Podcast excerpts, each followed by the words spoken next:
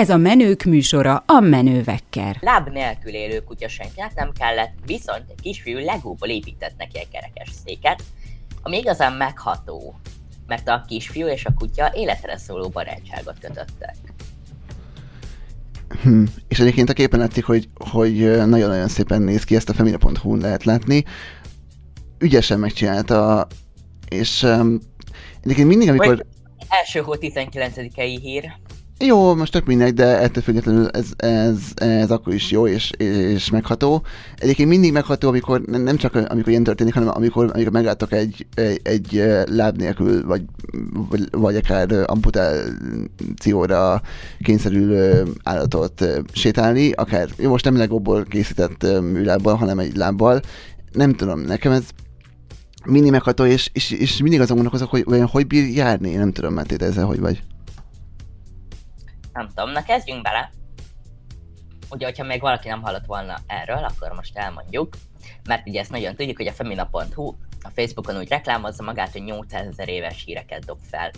Szóval, a soha nem volt kétség, hogy a gyerekek és kutyák között különleges kapcsolat áll fent, számos kutatás is bebizonyította, milyen jót tesz a lurkók fejlődésének, ha egy négy lábú kedvencel élik a mindennapokat. Utálom ezeket a szavakat, és azt az embert is, aki ilyen szavakat használ. És bár a gyerekekre valóban remek hatással van a kutyák közelsége, arról sem szabad elfeledkezni, hogy a blöki szám... Ez az újságíró. Isten! És Andersen múlt bekap, szóval... Bár a gyerekekre valóban remek hatással van a kutyák közelsége, arról sem szabad elfeledkezni, hogy a kutya számára is hatalmas boldogságot jelent.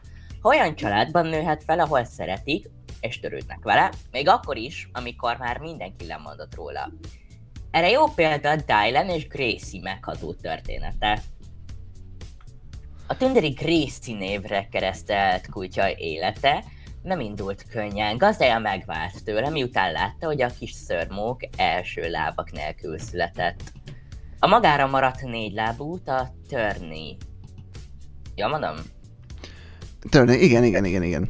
Törney család vette magához, akik állatmenhelyet üzemeltetnek, és Gracie-n kívül egy bénult és egy szintén végtaghiányos kutyát is gondoznak. Így nagy tapasztalatuk van a fogyatékkal élő állatok kezelésében. A család 12 éves tagja, Dylan azonban nem csak a végtelen szeretetével mutatta ki, hogy mennyire törődik vele, a teljes élet reményét adta vissza a kedves kis állatnak, amiket meg lehet nézni mondom a femina.hu oldalon, ahol még vannak képek, hogy mit és hogyan és hány méter merre felé, viszont az újságíró csókolt minőségeket tud használni így korán reggel. Igen. Maga a következő diófánál útközben. Na, mindesetre most vannak itt szkeptikus emberek, hogy de hát legóból mennyire hatalmas egy ilyen egy láb, de nem ezt kell nézni, hanem az, hogy megcsinálta, mert szereti az állatokat, még hogyha blöki is, jó viccelek, szóval, hogy szereti az állatokat, és egyébként tök ügyes volt, 12 éves, vagy nem tudom hány éves, mit mondtál, 12 volt, ugye? Így van, 12.